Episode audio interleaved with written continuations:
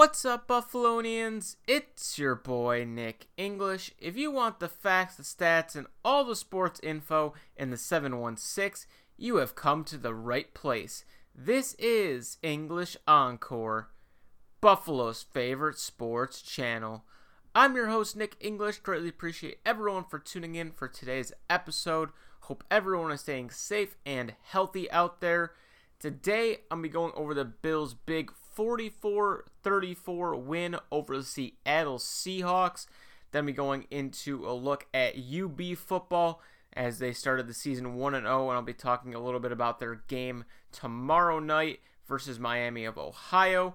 A quick note on Mac basketball as they made an announcement about their season a few days ago. Then we going through the opening day projected lineup from my perspective for the Buffalo Sabres based on who they have everyone signed um, right now, including uh, forward pairings, D pairings, and both number one and two power plays, as well as goaltending. But starting off with the Bills, Bills Mafia, stand up, jump around, be happy. The Buffalo Bills are 7 and 2 for the first time in a long time. Uh, since 1993, the last time they started off 7 and 2, a big win over Seattle, as I mentioned before, 44 to 34. Josh Allen, first and foremost, we didn't find out till after the game, but prayers out to him um, and his family. He lost his grandmother actually the day before yesterday's game, so Saturday night. Um, really emotional day for him, but he came out and balled for the Bills.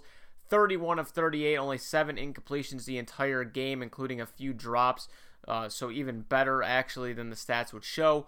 Over 400 yards again, 415 to be exact. Three touchdowns, no interceptions. Also added another 14 rushing yards on the ground and one rushing touchdown. Um, the chemistry with Stefon Diggs continues to develop, and Brandon Beane looks like a genius for making this trade. Diggs finished with another 100 yard game on nine receptions for 118 yards. After yesterday's games and all the results, and there's not even be any implications with tonight's game whatsoever. Stefon Diggs is number one in the NFL now in both receptions and receiving yards, something the Bills haven't had in a long, long time, dating back to Andre Reed, Eric Moulds, James Lofton, those type of players. Um, Gabe Davis, a really nice game for him. I thought it was really nice uh, to see him have a little bit of a bounce back performance. He had four receptions for 70 yards, one touchdown. Actually, should have had a second touchdown if the Bills would have challenged um, a play where he was marked out at about the three yard line, I believe. He had a key drop in last week's game for the Patriots that really gave New England an opportunity to stay in that game, potentially win before Zimmer punched out the ball, and the Bills were lucky enough to sneak away with a win. So, really nice bounce back game for a rookie. Um, defensively, I want to give a ton of credit to Leslie Frazier. Jordan Poyer is having an all pro season.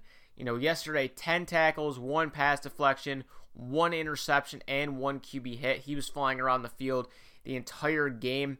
Uh, Tremaine Edmunds had a very nice game as well, despite Matt Milano not playing. The AJ Klein game, you know, AJ Klein um, has been being criticized by myself and a lot of other Bills uh, fans and media members for his performance this season.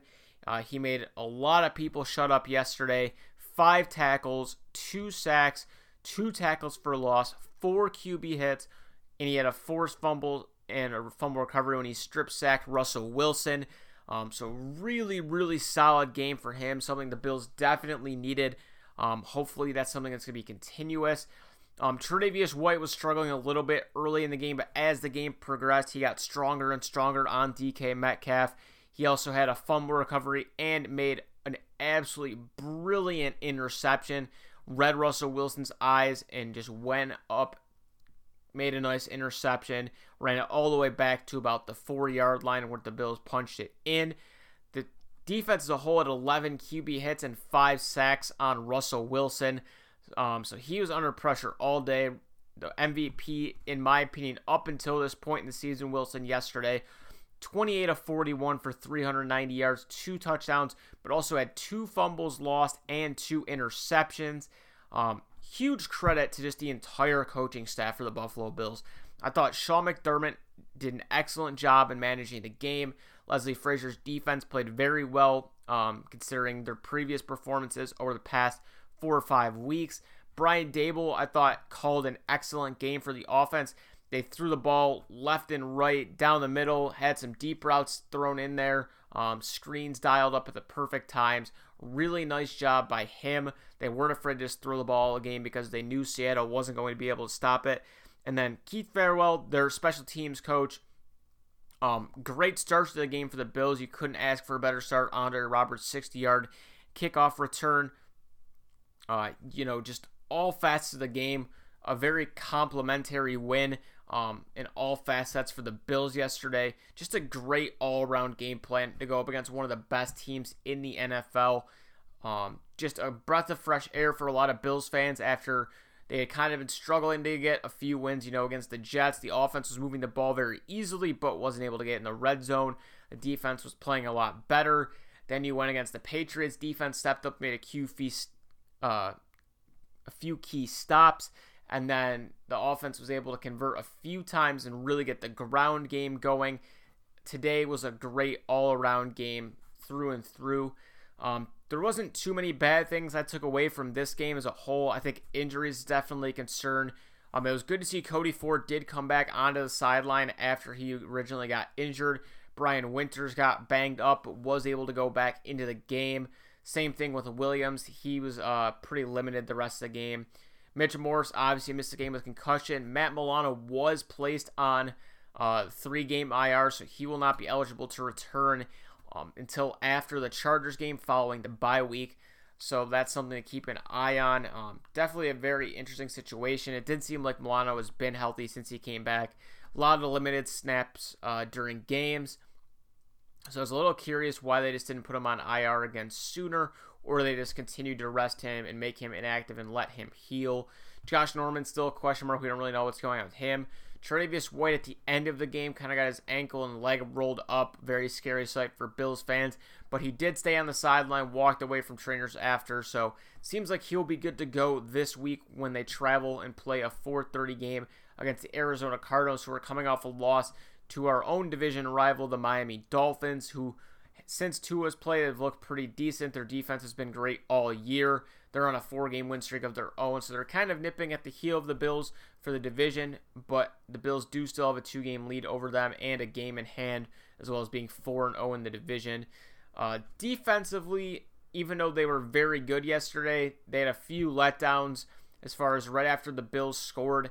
Um, there was one point I thought the Bills really had put it away, and there's just a complete lack of awareness on the defense, and Russell Wilson threw, I believe, about a 50 yard pass to Moore wide open, not even a Bills player within probably 10, 15 yards of him, um, which is just inexcusable.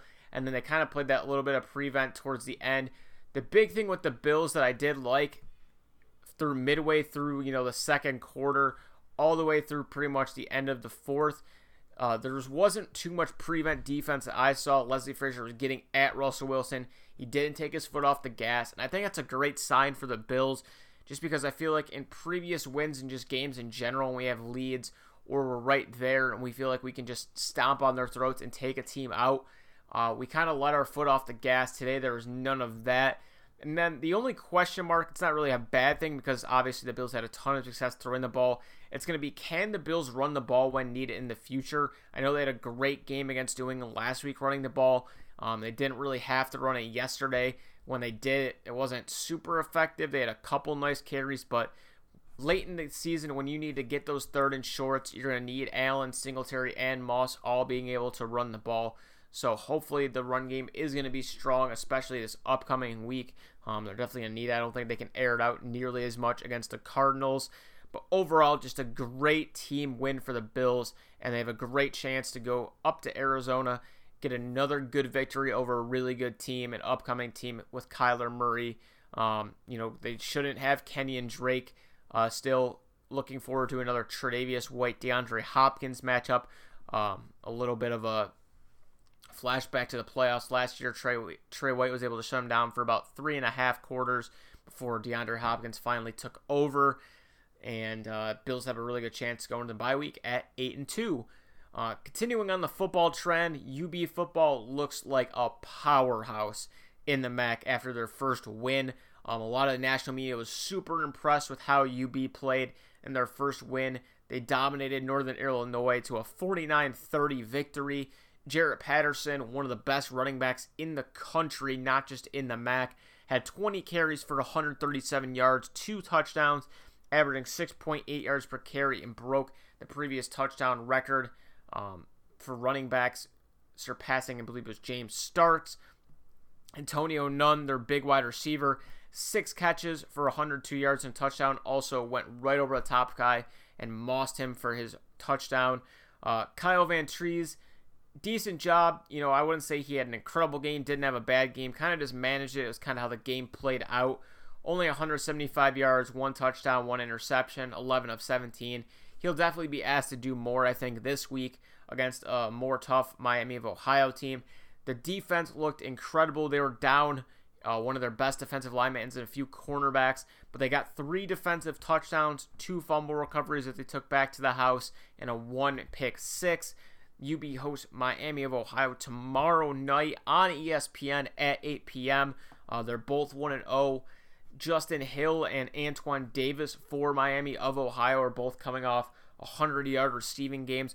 So I definitely think it's going to be a little bit closer. I think UB should definitely still be favored to win. Um, they are favored to win the MAC conference. I just think with the defensive ability that UB has, uh, you know, coupled with the running back Jaret Patterson, his running mate behind him, and then, you know, Antonio Nunn being one of the best receivers in the MAC. As long as Vantrease can, you know, be a solid game manager and make a few plays um, down the stretch of games when they need him to. UB's got a great, great chance to win the MAC conference. It's really nice to have UB football back um, in action. It's really nice just to have MAC Nation back in action for football. Um, just another thing to look forward to during the weekdays. And it's hopefully going to be a really fun and exciting game tomorrow night. And then, kind of touching on another thing for Buffalo sports, MAC basketball, different from this MAC. This is the Metro Athletic Atlantic Athletic Conference, which is Canisius and Niagara. They announced a few days ago they're going to be doing a 20 game schedule, double round robin um, conference schedule with five home series, five away series. They're going to be doing games every Friday and Saturday, playing schedule at the same venue for both games. Um, both the men and women's conference for the MAC are going to be doing that because of COVID. They want to limit as many traveling things as possible. They're also going to be using the same officials for um, all the games just so that they can limit the amount of people, like I said, they're bringing in. People that are traveling with the team can only be team doctors, team personnel, things of that nature. Like I said, the MAC is trying to do their best to limit any potential COVID cases spreading. They've already had to shut down some practices. I believe Canisius, Monmouth, and Rider, as well as Siena, I believe, had already gotten shut down once for potential COVID. I believe they all are starting to practice again, hopefully this week, but definitely something to keep an eye on um, there for basketball. And then moving on to our final topic for today with the Buffalo Sabres. You know, there's really not too much going on. I'm be hopefully getting some more live session guests on my Instagram in the upcoming weeks, and hopefully we'll get some more Sabres news, and I can do some more more fun old time Sabres topics. But I kind of wanted to take a look today at the Sabres projected starting lineup um, for opening night, whenever that may be. We still don't have an official start date yet for the NHL. I'm sure they'll be getting that figured out very shortly, as the NBA was able to get their stuff done very quickly as well, um, right after the NBA Finals. Um, so this is just based on who the Sabres currently have signed. So guys like Lawrence Pilut aren't going to be on here. Um, guys like Will Borgen, who we don't know if they're going to be in Rochester or not, are going to be up here. Uh, so just going through, I'm going to go through the top four lines for offense, go through the deep pairings. I would like to see the two goaltenders are pretty obvious, but then going through the power play one and power play two, and just my opinion and why I had the lines like this. Line one to me is very simple. You were going to have Taylor Hall on the left wing, Jack Eichel at center.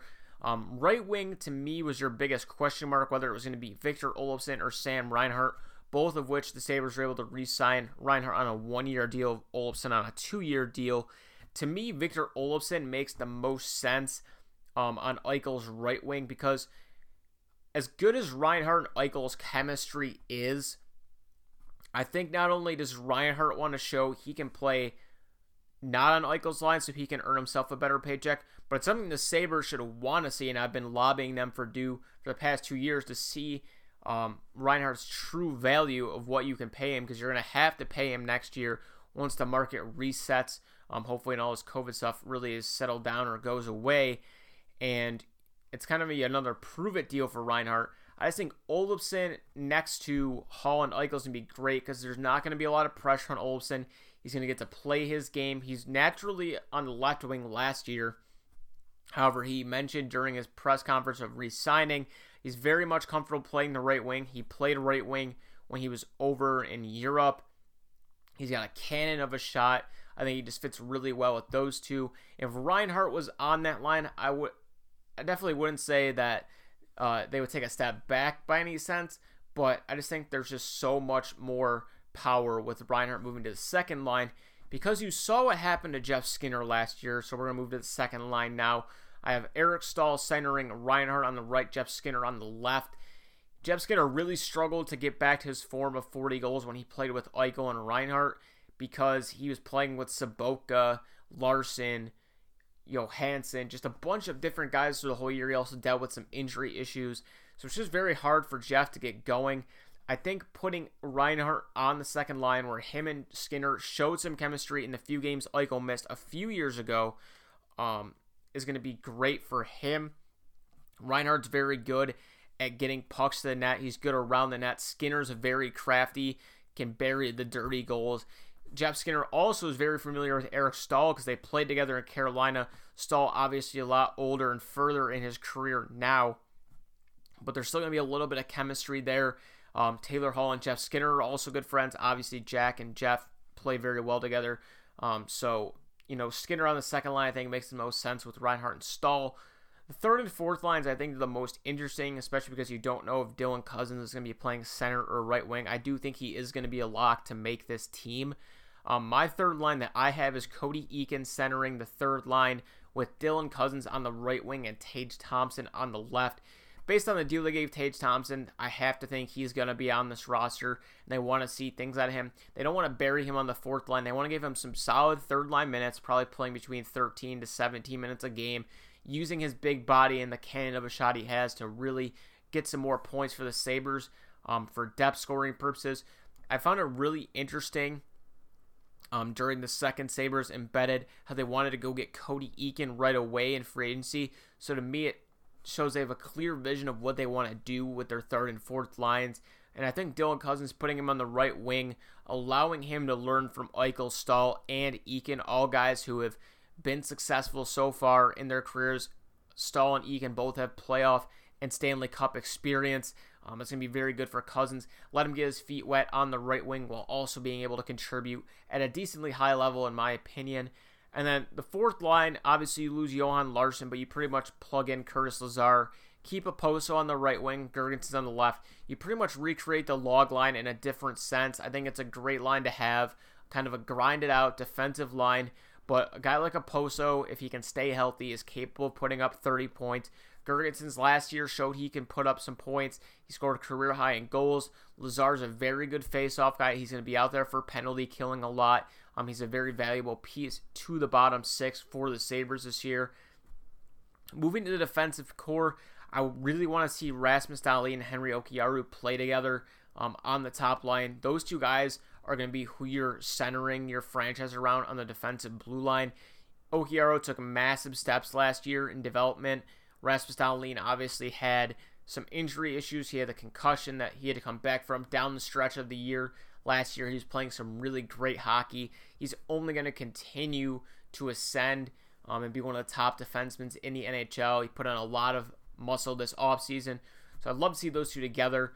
Um, second pair was kind of tough for me because I've always talked about limiting Rasmus Ristolainen's minutes because I think when he's in a second and third pair role is when he's best served the less minutes he plays, um, I think the better. It's just one of those that I had to put him on the second line, and I have him with Colin Miller. I thought Colin Miller was severely underused last year, and you know I just think those two would work well together. Um, Colin Miller is very solid. Uh, Ristolainen is a little bit more of an offensive-minded defenseman, but he has his moments where he's solid defensively. I just wouldn't want Montour or McCabe playing with Miller and playing those second line minutes personally. I'm still not a huge fan of Montour or McCabe. But I'd rather have neither of them on the roster. But right now, as the lineup sits, that's who we would have. Um, I know they brought in Tobias Rieder um, and some other guys, Davidson, uh, Matt Irwin's another guy defensively, Rieder's forward. But just talking about some of the extras, I did leave Casey Mittelstadt off. I think he'd be better served going to Rochester and continuing to show he can score um, and be dominant there while also putting on more muscle. Or they could try to move him with a guy like Montour or Ristolainen um, to get a better player. We'll see. Ullmark and Hutton right now are the two goalies we have. Um, Ullmark definitely is going to be the starter. They're going to see if he's going to be the guy going forward. Hutton, I don't anticipate being on the roster um, when the season starts, but we will have to see with that.